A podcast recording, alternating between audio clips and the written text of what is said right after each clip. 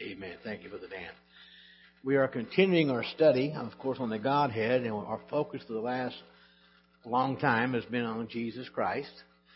And uh, the fact that we're studying the Godhead, why would we study Christ? He's the Godhead, right? He's part of the Godhead without a doubt. And He is our example. Our text again tonight is Matthew 11:29. Anybody want to read that?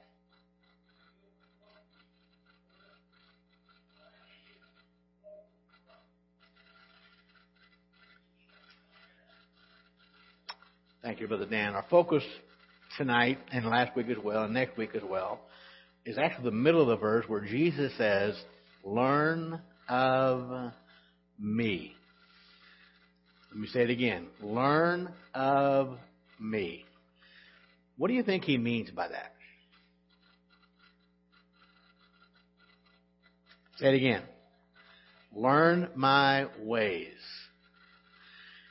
Now, we know there's a, a lot of people in our world will tell you, don't do as I do, do as I say. What's, what's the problem with that? Not good advice. But is it fair to say that Jesus could say, do what I say and do what I do? And like you said, Phyllis, he wants us to learn of Him. And so that's what we're looking at tonight, and we began it last week, and that's the, the example He set forth for us. Now, I mentioned this last week. I want to touch on real quick again tonight. There are two mistakes when it comes to imitating Christ. The first one are those who say, all you need to do is act like Christ emulate him, imitate him, and that is how you get saved. That is the lie of the devil, okay? Now, are we saved by works or by grace? By grace. But once we're saved, we're to do what? We're to work, okay? So grace comes first, and then works.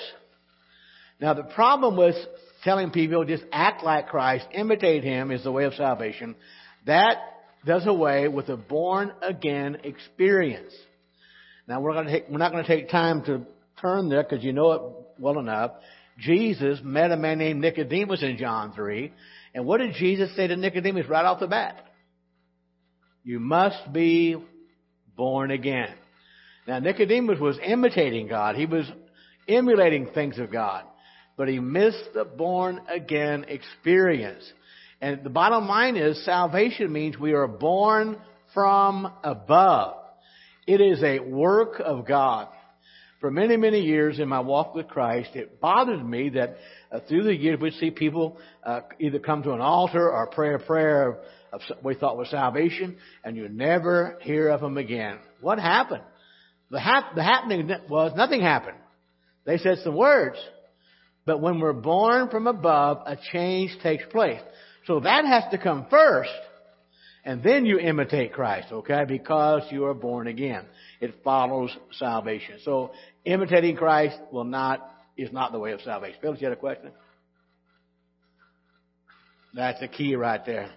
Yeah. Now, I know we live in a world today. I even heard somebody on the radio say to the day, fake it until you make it. Well, let me tell you something. You'll never make it faking it with Christ, okay? It simply cannot happen. It has to come from the inside out. So it's a spiritual rebirth, a renewing of our heart and our mind. and then the imitation of Christ, or the emulating of Christ, does follow that because we're saved. And again, the, the disciples, the apostles, they never preached imitating, imitating Christ as a way to be saved uh, you know, you must be born again. But the second error in that is when Christians are not taught the importance of imitating Christ once they are saved. Now remember, and Phyllis, you made a good point a while ago in Matthew 11, 29. Jesus, I want you to learn from my example. Learn, I want you to imitate my life. But that only happens once we are saved. Uh, my goodness, the world we live in today. Uh, wow. For Christianity, those who name the name of Christ across America, a lot of them are so shallow in their walk with God. They don't know what it is to have the assurance of salvation. All they care about is being entertained or whatever you want to talk about and, you know, live any way you want to. But that's not what the Bible teaches. So, first of all, uh, why would Jesus, why should he be our example?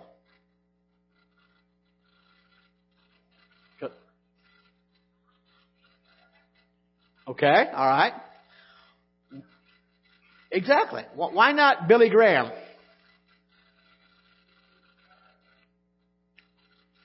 Absolutely. And we can name anybody. And I'm not saying Billy Graham was not a great man. I mean, in the eyes of God, a, faithful. Surely it was. Oh. oh. It, absolutely. And that's what makes a difference. That is exactly what makes the difference. So if we want somebody to be the perfect pattern of all graces, the perfect pattern of holiness, the perfect pattern of virtue, and the perfect pattern of obedience, who meets that description? Only Jesus. Nobody else does. Now, that doesn't mean there aren't saints of God who live close to God. We know there is. And the Bible tells us uh, how we ought, who we ought to avoid, and to what degree we ought to follow. And uh, we looked at this verse last week. Look at 1 Corinthians 11, verse 1 again.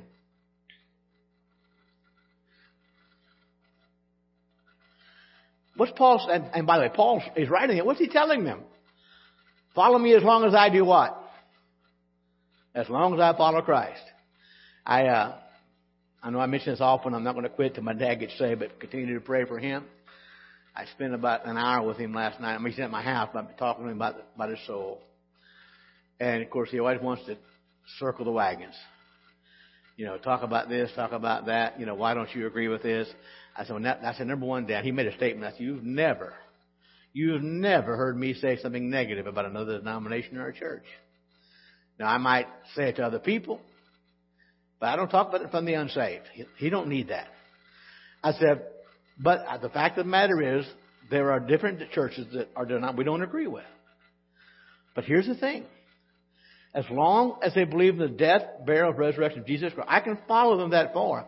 But when they start deviating from the Bible and twisting scriptures, that's where I have to stop following them. And that's true. And Paul is saying to the church at Corinth, as long as I am imitating Christ, imitate me.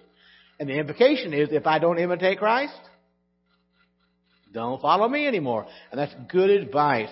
And, and, and again, whether we talk about Billy Graham or some other uh, preacher through the years, uh, whatever, whoever it might be, or what, some godly woman, whoever it might be, no matter how well they carry on their ministries, uh, no matter how well or how long uh, they walk with Christ, uh, which of those have no blemishes? None of them do. Not one of them do. But if we use Christ, the perfect example, we know that in Christ there is no imperfection whatsoever. In fact, the Bible says not only did he have no sin, he did no sin. So there's no blemish in Christ at all. So not only is he the perfect one, he is also the only good pattern for you and I to follow. And here's what I like about this. The example of Christ is good for who? Anyone. Doesn't matter.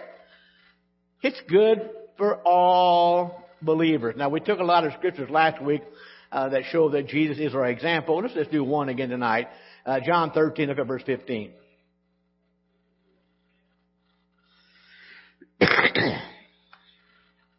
Thank you, Dan. He says, I've given you an example. What does he mean by that? Say it again. Yeah. He's our example. The way I lived. The way I lived.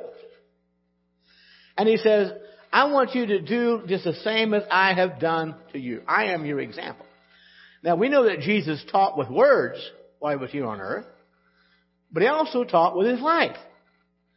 And without a doubt, an example is better than precept because a precept is just more or less a concept. But an example, Jesus says, if you want a concrete, solid example, look to who? Look to him. He lived his life the way we ought to live our life.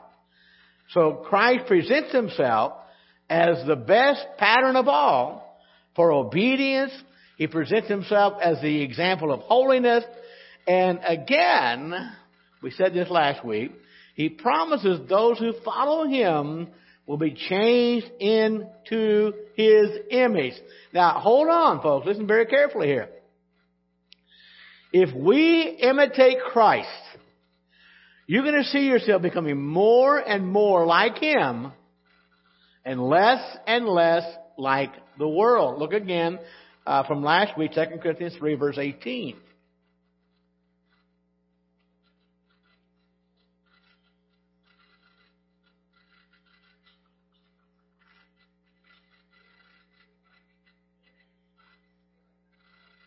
Thank you, Phyllis. Now, notice what Paul is saying here. We are beholding, by imitating Christ, we're beholding the glory of the Lord.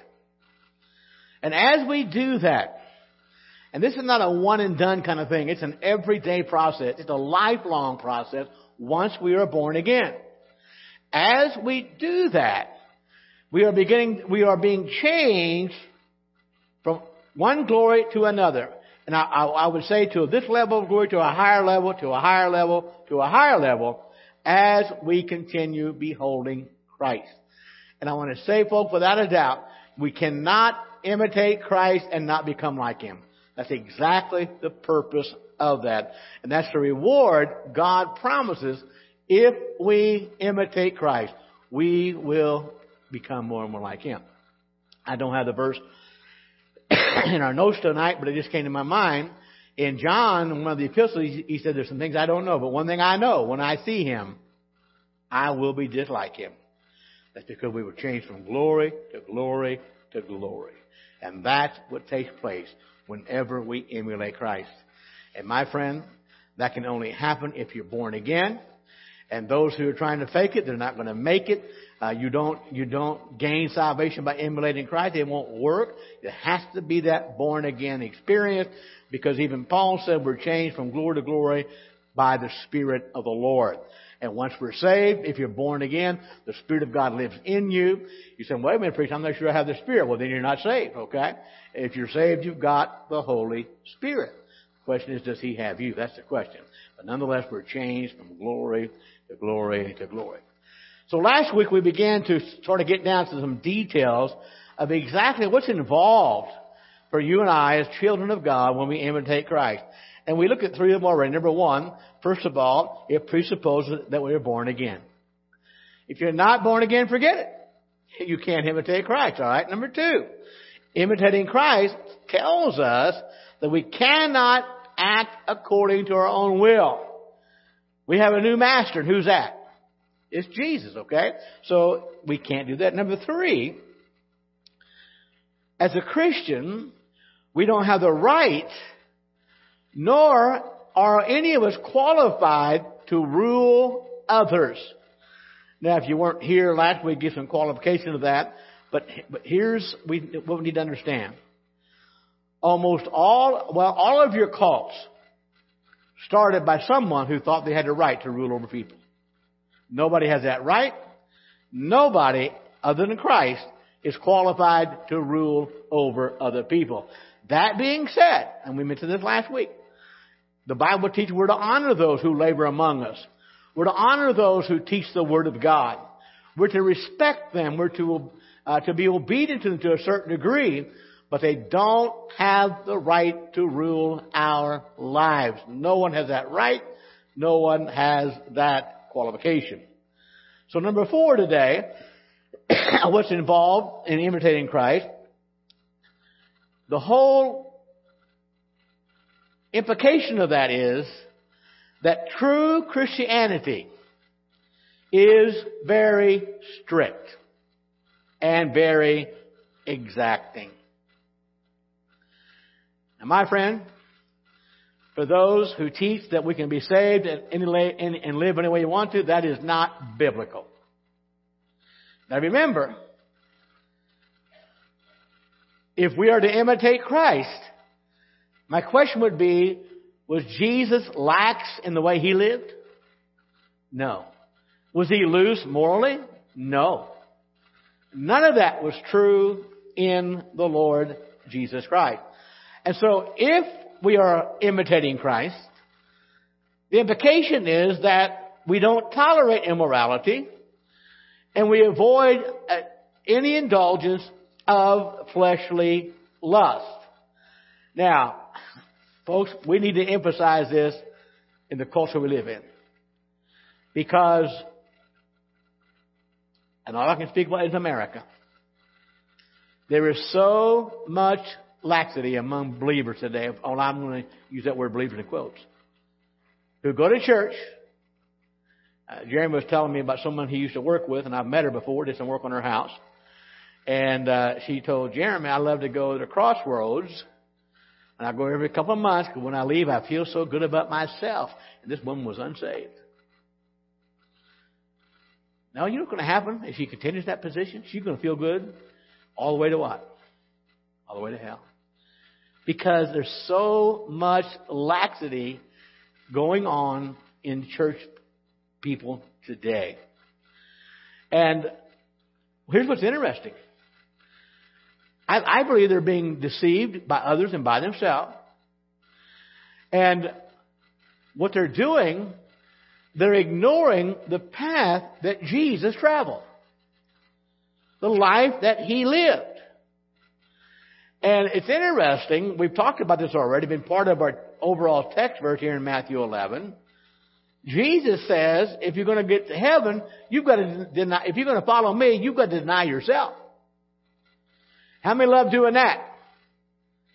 We don't naturally, okay, but we've got to deny ourselves.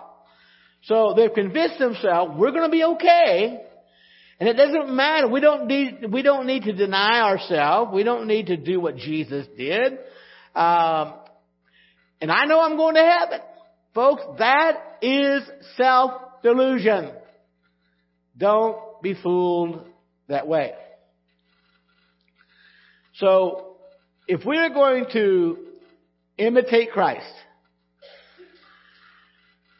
that automatically disqualifies any type of immoral living, but it also rejects the claim to those who live that way of being real Christians if they are not following the example that Jesus Christ left.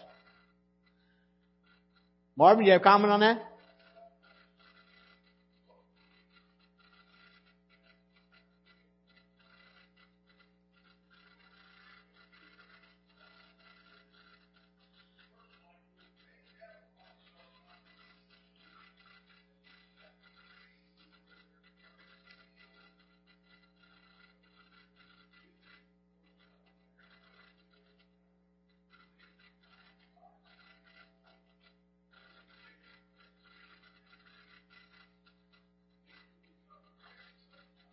And, that may be. But the danger here is when they really think, hey, I did my duty. I went there. But I also understand. And it's good to be surrounded by Christians who love you. But again, that is not salvation. There has to be a point of being born again. And, and yes, Martin, I agree. But, but there again, we live in a world today and the sad thing is, a lot of churches do not emphasize enough the importance of the born again experience. And it has to be preached, it has to be taught. Because the bottom line is, a lot of Christians are going to church to be entertained, and a lot of unsaved will go there because it's pretty good entertainment. And it does make you feel better about yourself. But I want to be at a church when you leave, you think, you know what? There's something missing in my life. There's something wrong with my life. Jason?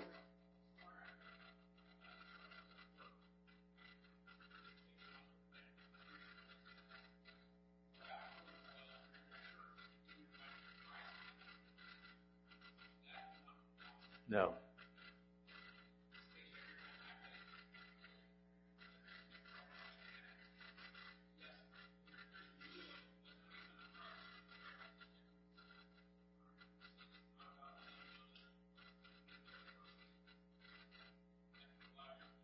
Sure, sure it is. Yeah, you know, you got that, and that, you know, the the gospel has to be preached. I was listening to a clip today, and it was made after Sunday. But some of the things that these megachurches are purporting is ridiculous. One megachurch in Georgia you know what your call to worship song was? I am howling for you. I am howling for you. One other megachurch, their Halloween service was based around, I think it was a Netflix production of Wednesday of Addams Family.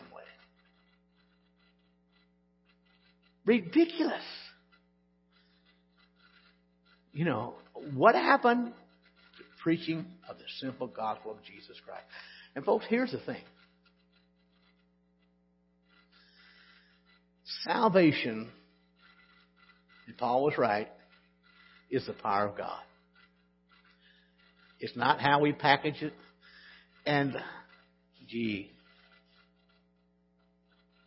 I love my dad, but I get so aggravated at him because I learned a long time ago, I don't need to defend God. I learned a long time, He didn't need my help. He stands alone. And the gospel stands alone. I had some years ago, and, and Ricky went with me to a couple of conferences we did, several of them, several years in a row. And uh, one particular year, they were introducing uh, instead of preaching, use drama. And at first I thought, that sounds good, but then I realized that's not what the Bible says. Preaching of the Word is what we need. Well, that's old fashioned. I don't care. Preaching of the Word is what you win people with. Faith comes by hearing, and hearing by the Word of God. I heard John MacArthur today, a clip from him. He said, Two things will kill a church when you make it about man and pragmatism whenever you make an excuse. Well, I know it's not quite right, but. If I win one soul, I don't care. That's not true. That's not what the Bible teaches. Folks, we need to make sure we're preaching the true gospel of Jesus Christ. Now, make no mistake about it. I wish our, I would, my desire would be these pews be full every Sunday morning. And, and I don't know, but I know this. I am not going to deviate from Scriptures in order to fill the church. Because what you win them with is how you keep them. And I, I can't do that. I simply can't do that. There has to be that born again experience. And I, and I don't see it preached today in America for the most part. And, and these mega churches, my goodness, they're, they're missing them. Not all of them. I, I must be honest about that, but the majority of them all. Because all they're about is marketing. Isn't that true? Uh, you know, I'm so far behind the times. Now, I know I am. But I didn't realize until this preacher made the comment today, those big churches have some kind of way where I could go there and sing and that automatically uh, adjusts my tone and tune so it sounds perfect. I didn't know they had such an animal. But it's all about marketing. What's wrong with coming to God and saying, Lord, here we are, a needy people.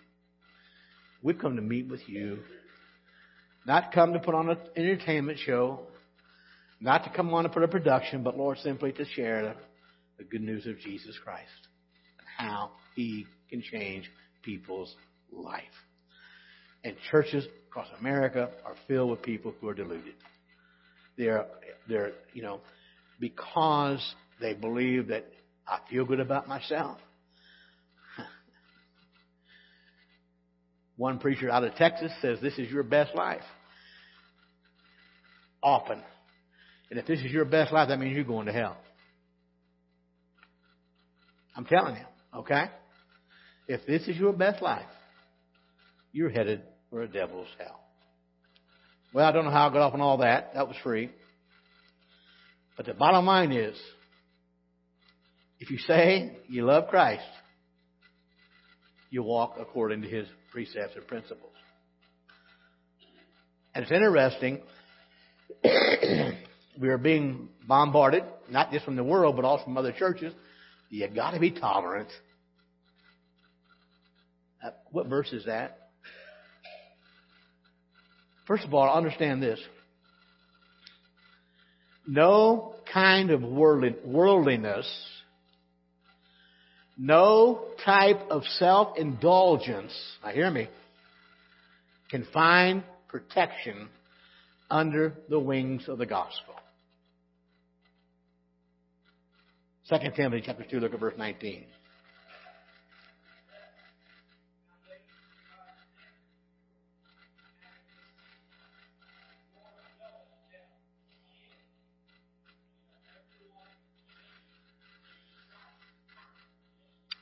Thank you, Dan. Let me give you a little background here. Paul, of course, writing to a young preacher.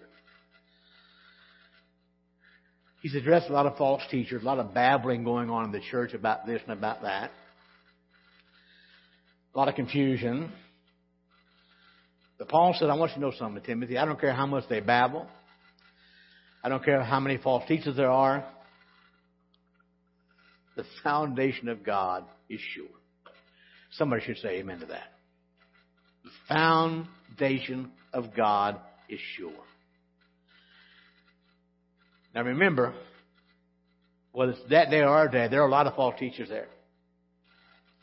There's confusion and disagreement. But Paul says, Timothy, one thing you can count on, God knows who are his. He knows. God's never fooled by that. But the one I want to camp on is the last statement. Paul says, I don't care who you are. If you name the name of Christ, if you claim to be a child of God, if you claim to be a Christian, Paul says, live any way you want to. Is that what he said? Depart from iniquity. Depart from iniquity. So it doesn't matter who are the Lord's, all who are the Lord's, those who call upon His name have to be responsible. Now, do I believe in the sovereignty of God? The Bible teaches the sovereignty of God, no doubt about that. But along with the sovereignty of God comes our responsibility. And now that I am saved, I have a responsibility to turn away from iniquity. That is my responsibility. And I know that God has control over His church. But my friend, we as Christians have a responsibility to turn from evil and to maintain pure and holy lives. That is our responsibility.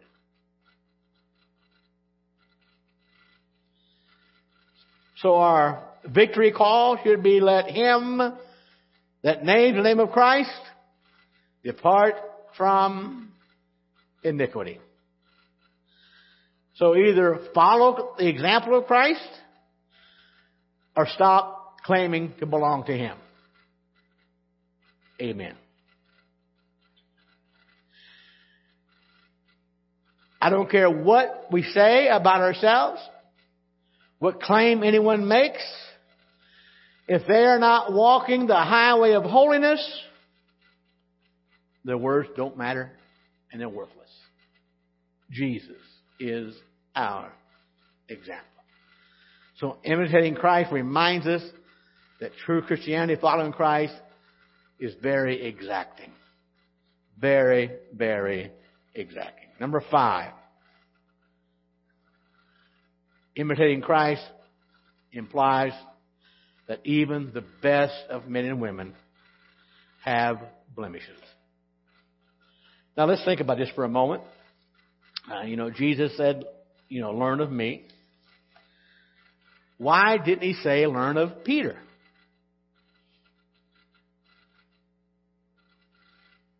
Oh, he had blemish? Come on, Phyllis. You hear what she said? Peter had blemish. Wait a minute. Okay. All right. What about John? John the beloved. He didn't matter. Yeah, exactly. Now, certainly they were dedicated to Christ.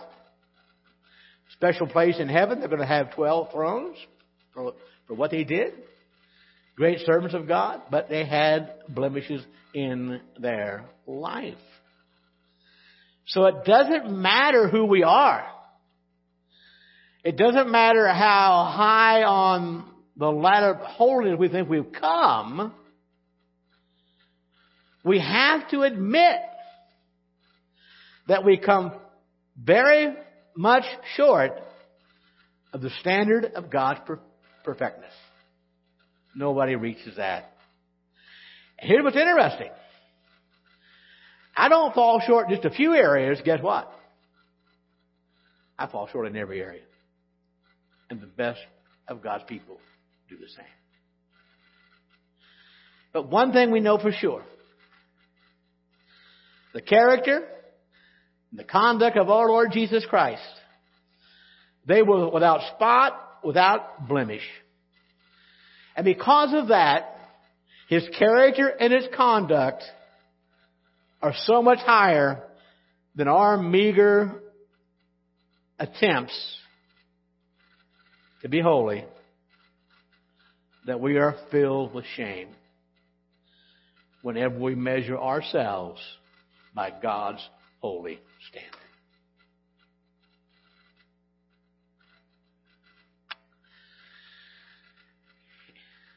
This is a rhetorical question. You remember the uh, the Pharisee and the publican?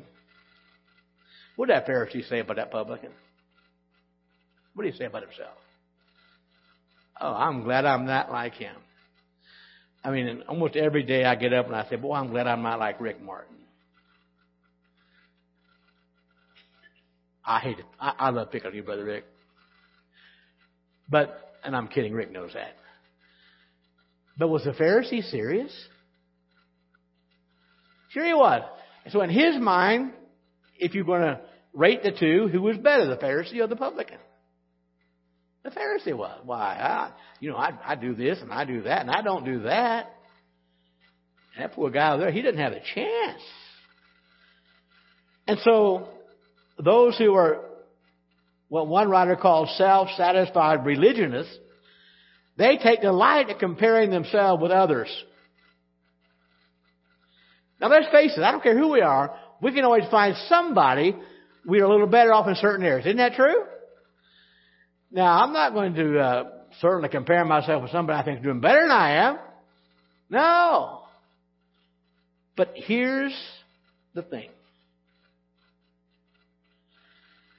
Deceived people think that all Christian holiness involves measuring up to some humanly invented standard of perfection. Some would say you have to have some peculiar experience.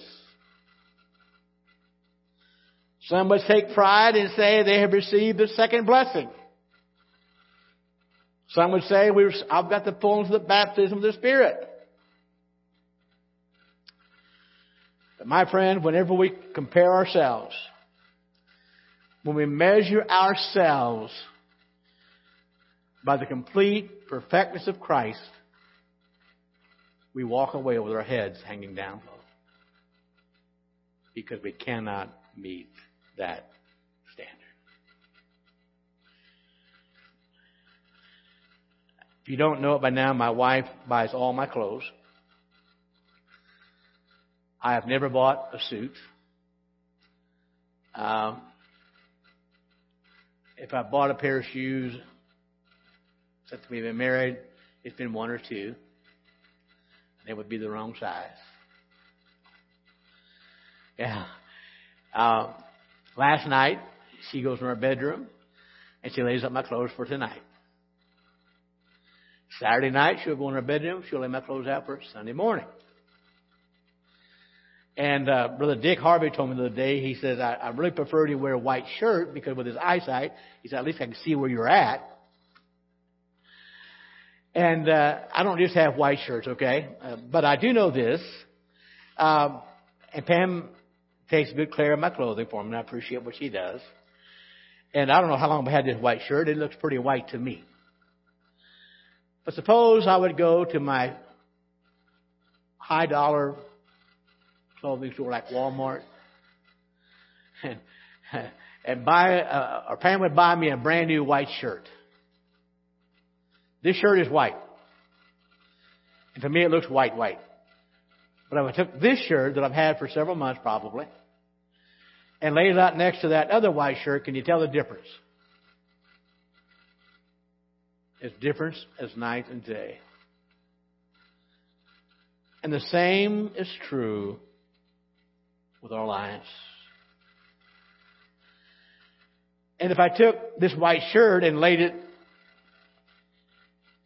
I don't know, in Pan's flower bed with that black mulch he has in there, it would really look white, wouldn't it? And the same is true with our lives. If I compare my life, my own life, with that preached by those who claim to have victorious lives, I can say, you know what? I'm doing pretty good here. I look pretty good. Anybody know what a plumb line is? Anybody at all? What is it? What's a plumb line? Somebody tell me. Yeah. Okay. And what's the purpose of it? Yeah, to make it straight. Now, in today's, we've got lasers that do that. They'll, they've got lasers that shoot all 25 directions, okay? They'll do it for you. But back in the day, they would have a, some type of a weight with a string on it. Uh, my dad had several as we grew up. He was a carpenter. And, uh, it, it was kind of it, very heavy. It had a knob on one end where the string went through and had a point on the other. But the problem always, I couldn't get that thing quit moving. It, it always wanted to move a little bit, but you got as close as you could. And like you said, it'd give you a, make it straight. A plumb line.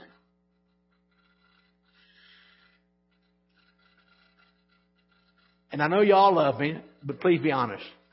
Should my life be your plumb line? No. Who should be? Jesus. Yes. What prophet was it? Was that Hosea?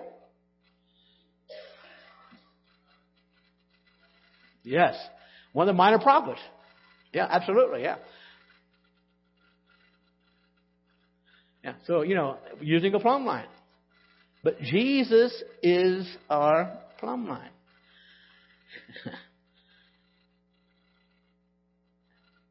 Peter himself, Peter himself realized that, didn't he? He understood that he wasn't worthy. What about Apostle Paul? Man, that guy, unbelievable, huh? Look at the life he lived. Look at the people he won to Christ because of his ministry. Look at the people that are being won today to Christ because of his ministry years gone by. I mean, look how proficient he was, uh, how meticulous he was in obedience. But when Paul compared himself to Jesus, look what he said in Philippians 3.12.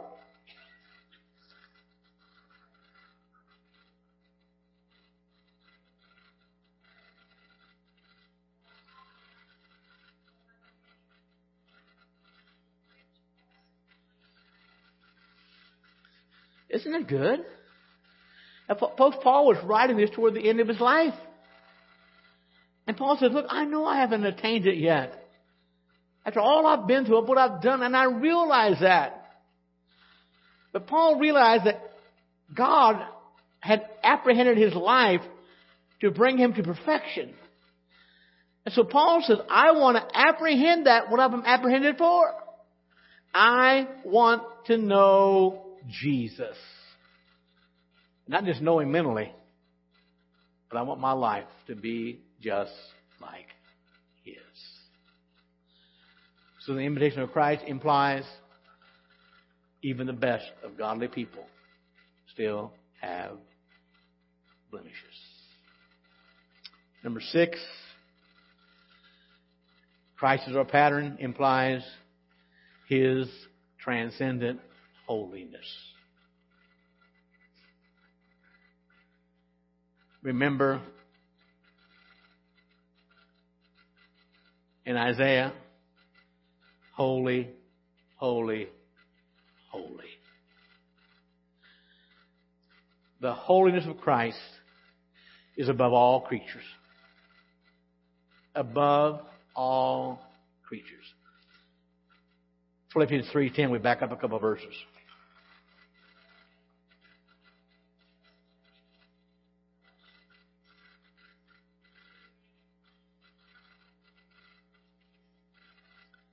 The greatest ambition for you and I as children of God is to be conformed to the image of Christ. He is our perfect example. Hebrews 7:26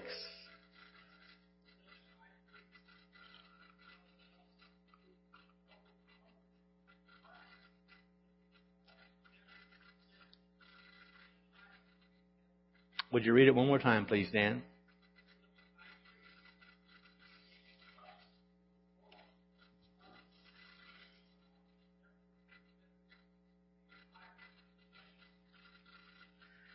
Holy, harmless, undefiled, separate from sinners, made higher than the heavens. What do you think about those qualifications? Uh, yeah. Christ had a perfect double perfection. A perfection of being and also a perfection of working. And his life on this earth gives us a perfect rule for us because there was not one blemish, there was not one blot, not one error, and he alone was holy, harmless, undefiled, and separate from sinners. So to the, to the degree we conform to the example of Christ is the perfect test and measure of everything God has done in our life. And the nearer we approach the pattern of Christ, the closer we come to being like Him. Number seven, when we imitate Christ, we do it under the penalty of forfeiting His claim to any saving interest in Christ. And that means that satisfaction and obedience are the evidence that we have been justified. We are satisfied and we are obedient. Those are the two main evidences that we have been justified, but we also find acceptance with God. And my friend, you will never have biblical assurance without a sincere and strict obedience to Christ.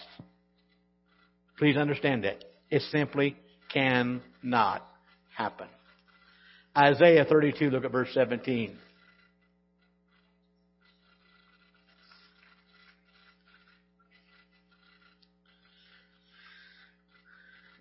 Excuse me. the effect of righteousness, quietness, and assurance forever. I don't know about you, but I am so thankful for the assurance I have of my salvation. You see, the work of righteousness, not loose living, the work of righteousness shall be peace. Now, keep in mind, we don't have that righteousness on our own. But we always have it in the way of holiness. 1 Peter 2.21.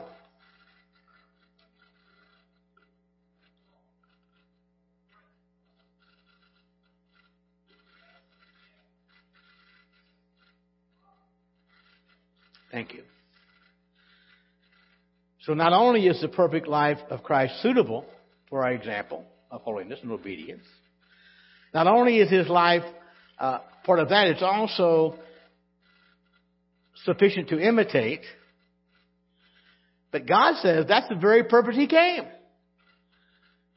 Certainly to save souls, but also to give an example that we might follow. And certainly the law came first. But God said, you know what? I'm going to give you some concrete terms. I'm going to give you an example that you can't miss. I'm going to give you a personal representation for the purpose of humbling your proud hearts and by revealing just how fall we, how far we fall short of the standards of God. He is holy, holy, holy, and we are not. So God sent His Son as an example for us that we might honor Him, but also, and hear me well, that His followers could be distinguished from the rest of the world. What does that mean? Amen. Be different. But what's going on in America today? That's right. There's no longer difference in them. And there's something wrong. And my friend, they're deluded. Self delusion. So the bottom line is this. Imitating Jesus Christ. Is it optional? No. In fact, it is essential. It is essential.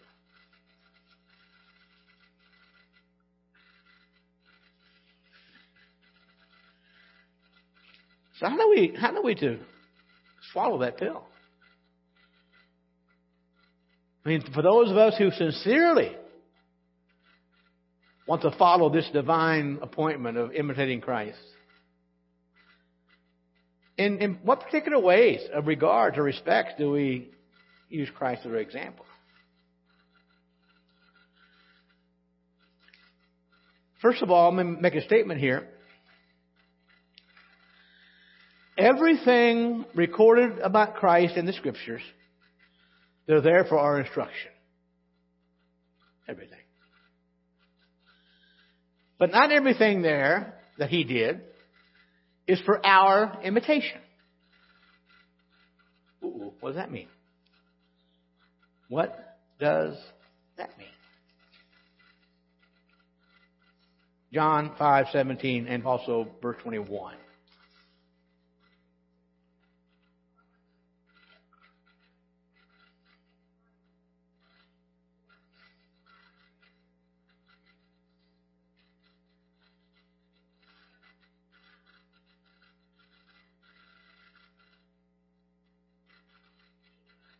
Okay, me, my point here is this, okay?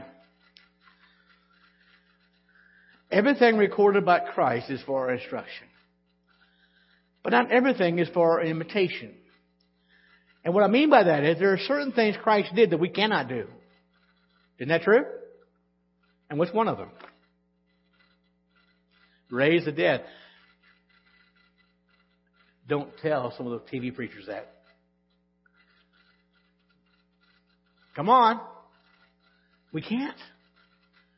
But especially spiritually.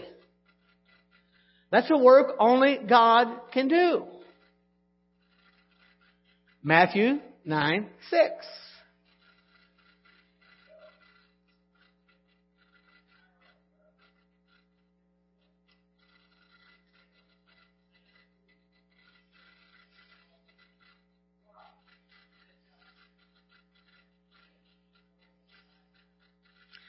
Now here's a here's a nice one. Jesus is going to heal this fella. Jesus knew what his physical need was. But Jesus said, Son, thy sins be forgiven you. And the Pharisees were, they swallowed their tongue. Who's this guy think he is? Because even the Pharisees knew only one person could forgive sins, and who's that? God. Yeah. He is God.